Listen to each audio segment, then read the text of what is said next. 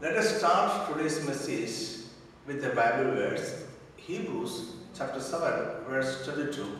Jesus has become the guarantor of a better covenant. The title of our message is Law of Representation, and we are trying to discuss uh, the role of a representative in making a covenant between man and uh, God. I am Professor Jacob Abraham from NaphtaliTribe.co and eChurch 24-7 Kochi, India. The role of the representative is critical to understand our covenant with God. In human affairs, a representative acts on our behalf and so make us present where we cannot personally be. What is a covenant? A covenant in Hebrew is berith and in Greek is diatheke. A covenant is a legal agreement between two or more parties. Covenant is how God has chosen to communicate to us, to redeem us, and to guarantee us eternal life in Jesus. A biblical covenant is a sacred agreement between God and a person or a group of people. God sets specific conditions and He promises us to bless us as we obey those conditions. When we choose not to keep covenants, we cannot receive the blessings. In some instances, we suffer a penalty as a consequence of our disobedience. There is a common pattern to covenants found in the Bible. Basically, it is as follows 1. The initiating party describes himself and what he has done. The covenant starts with the, this description. 2.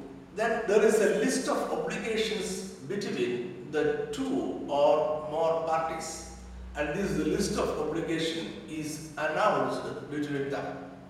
And third, what follows is the section dealing with the rewards and punishments that govern the keeping and breaking of the covenant.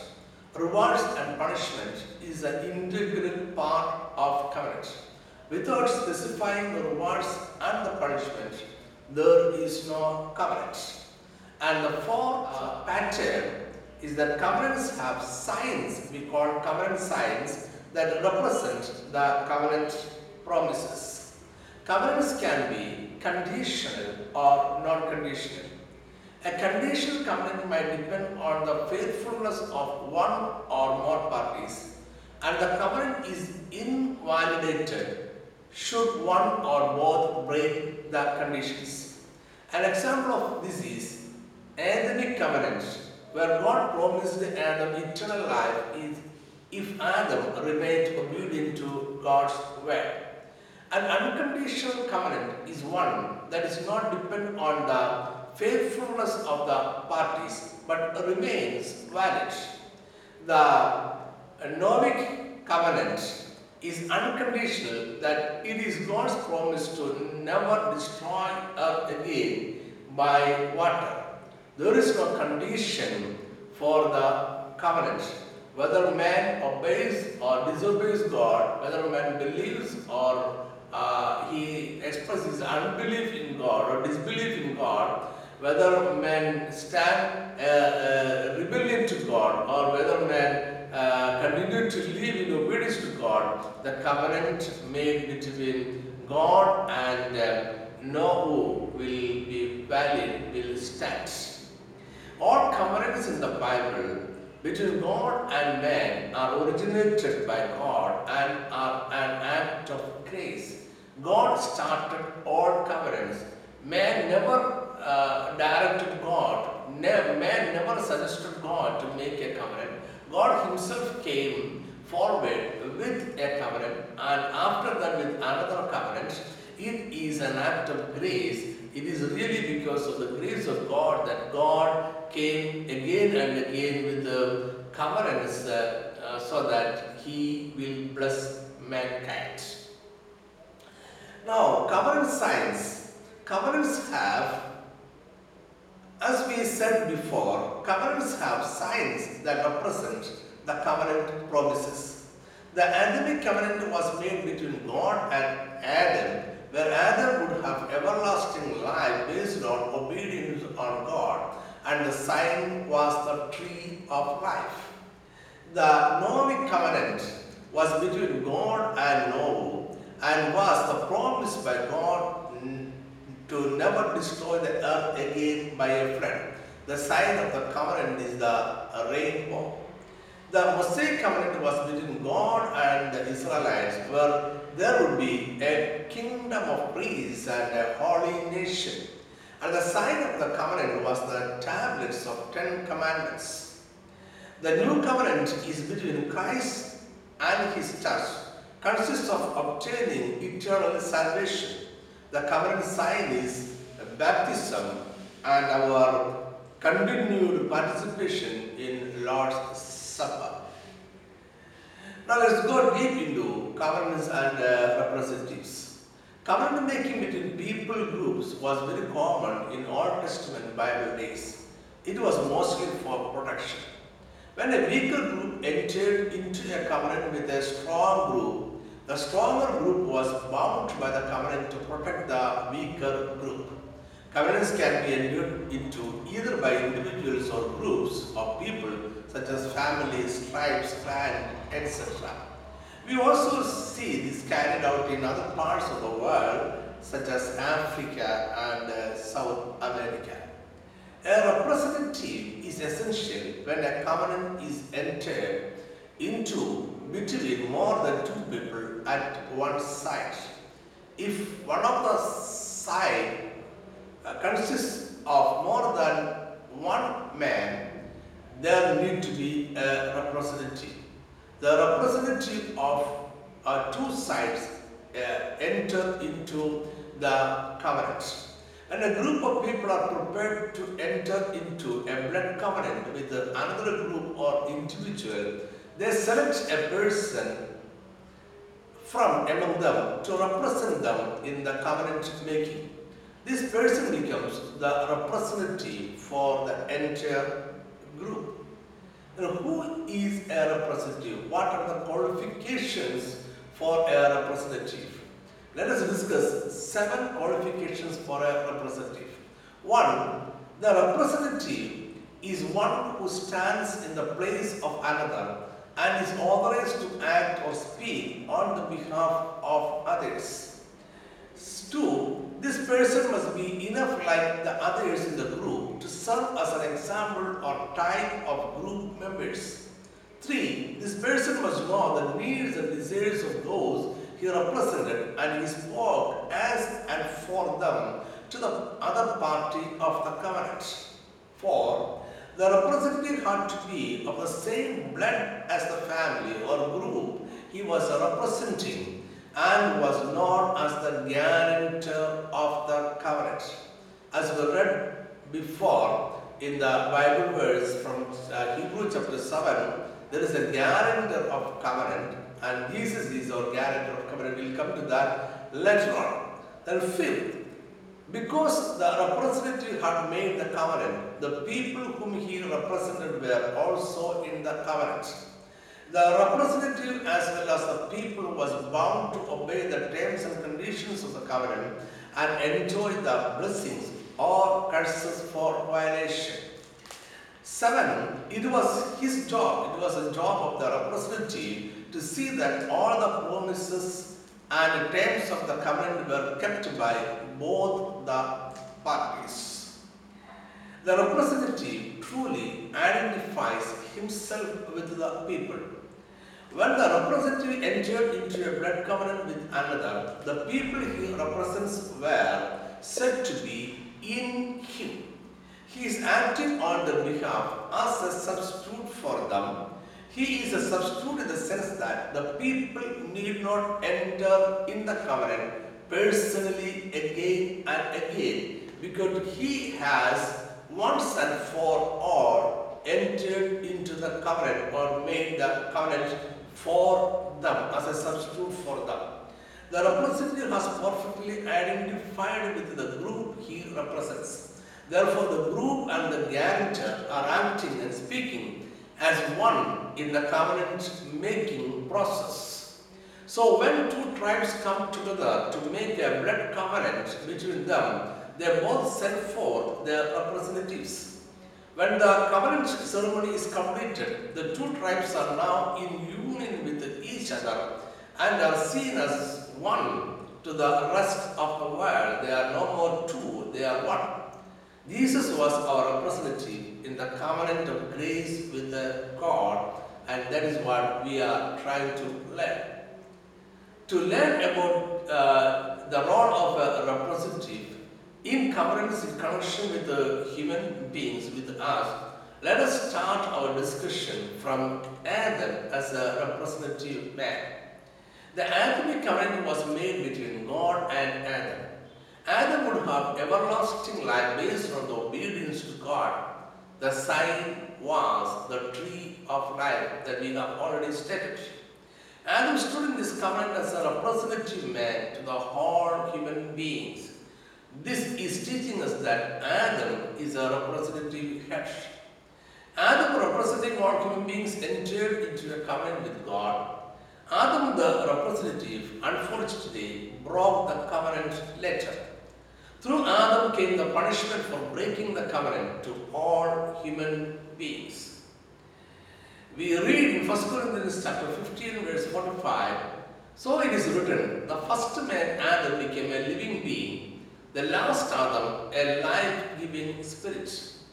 This verse makes it very clear that Adam was our representative head. In Romans chapter 5 verse 12, therefore, just as through one man sin entered the world, and death through sin, and thus death spread to all men because all sinned. Again, this word makes it very clear that Adam was our representative head. So the transgression was from one man, Adam, and death reigned through Adam. Adam is the source of death. From Adam, let us jump to Abraham as a representative. There were many saints in between Adam and Abraham with whom God made different covenants. But because of the limitation of time, let us jump from Adam to Abraham. And Abraham is very important in human history. After Adam, the next important covenant about the future of man was made with Abraham.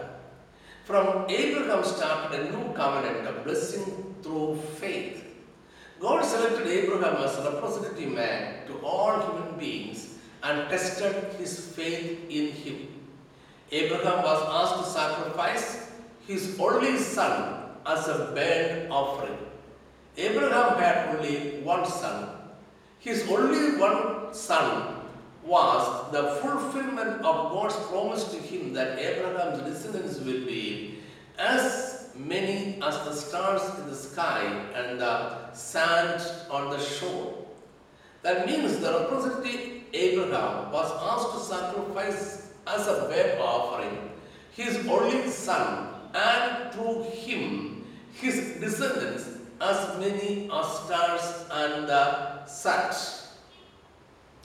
In Hebrews it says that Abraham by faith sacrificed his son and through him all his descendants were sacrificed. When Abraham sacrificed his son, we were in Abraham and in his only son. Abraham is our covenant representative and Isaac his son is our representative for the descendants of Abraham. Hebrews chapter 11 verse 17. By faith Abraham when God tested him offered Isaac as a sacrifice. He who had embraced the promise was about to sacrifice his one and only son. In Romans 4 3, we read, What does scripture say? Abraham believed God, and it was credited to him as righteousness. In Genesis chapter 15, verse 6, we read, Abraham believed the Lord, and he credited it to him as righteousness. And what we read in Galatians chapter 3, verse 6 to 9 is very important for us New Testament believers. Verse 6 So also Abraham believed God and it was credited to him as righteousness. Understand then that those who have faith are children of God, of Abraham. Those who have faith in Jesus Christ, through Jesus Christ become children of Abraham because Jesus was born in the line of Abraham. Verse 8 Scripture foresaw that God would justify the Gentiles by faith and announce the gospel in advance to Abraham. All nations will be blessed through you. That is the covenant made between Abraham and God. Verse 9 So those who rely on faith are blessed along with Abraham, the man of faith. In Galatians chapter 3, verse 14, it is uh, uh, a concluding line about um, uh, our um, connection, our uh, relation with uh, Abraham. He redeemed us in order that the blessing given to Abraham might come to the Gentiles through Jesus Christ, so that by faith we might receive the promise of the Spirit. Now we come to Jesus as our representative. In human affairs, as we said before, a representative acts on our behalf and so makes us present where we cannot personally be. Christ is our representative man. Jesus always has represented and always shall represent his people before the face of God, the throne of grace and the judgment seat. He stands for us and we are always present in him. This means we are chosen in him, accepted in him, righteous in him, and glorious in him. Whatever he is before God, he is for us and we are in him. And so we are complete in him. Adam was the first representative man entered into a covenant with God. When Adam broke the covenant by disobedience, then there are human beings who were in him broke the covenant. So all men fell from the grace of God into the punishment for sin. In order to fix this situation, God had to find a way to restore mankind. His solution to the problem was finding a human that was as holy as God and one without sin so that God can enter into a covenant.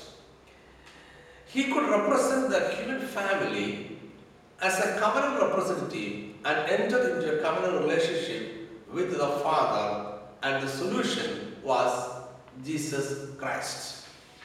The scripture declares that Jesus is the Word that became wrapped in flesh and became part of the human family. As such, he would grow and experience every aspect of human life just as we do. He would experience everything as a child experiences, a teenager experiences, a grown-up man would experience. Jesus also had his free will to choose just as we do.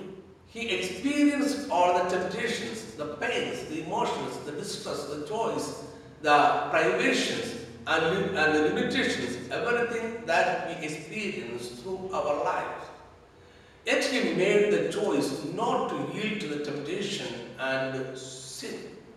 This is the importance of the temptation that Satan made uh, to Jesus and the overcoming of the temptation by Jesus. He perfectly identified with humanity as a part of the human family and yet did it without sinning. Jesus became the perfect representative for the human family. In order to do this, he had to give up all the attributes of his being God when he came to the earth and lived as a mere mortal man. If he hadn't, he could not be that perfect human that would become the representative for the human family. But the whole human family was in sin. There is no meaning in making a covenant between a holy God and a sinful race of man. Moreover, Jesus, a human being without sin, is not a perfect representative for a sinful race. So Jesus had to do two things that had to be done before this covenant making could be completed. one, pay the penalty for sin in the human family, and two, break the power of Satan and sin or over the human family. And Jesus did both these things on the cross. He paid the penalty for the sin of all human beings on the cross. And on the cross, he defeated Satan and sin for us. Christ's work is on behalf of us, not always instead of us. Christ stands as our representative in the larger area of our life. Jesus is our substitute or replacement as a sacrificial lamb for the atonement of our sin. The sacrifice of Jesus is very important, but it does not cover the whole area of works done by Jesus. In 1 Corinthians chapter 15 verse 3 and 4, we read about Jesus as a substitute for us or a replacement for us. Verse 3 For what I received, I pass on to you as of first importance that Christ died for our sins according to the scriptures. Verse 4 that he was buried, that he was raised on the third day according to the scriptures. The death of Jesus Christ was a substitute sacrifice for our sin. We need not offer any more sacrifices for the atonement of our sin. It is done once and forever. When Jesus was dying on the cross, he was at the same time the man who offered the sacrifice, the sacrificial lamb, and the high priest of the sacrifice. A substitute work is once and for all. We need not repeat it again because a substitute is already provided. So, we need not offer a sacrifice for sin again because Jesus already offered a sacrifice. We need no further sacrificial lamb because Jesus himself uh, offered us a sacrificial lamb. And we need no high priest for a sacrifice because Jesus was the high priest of the sacrifice.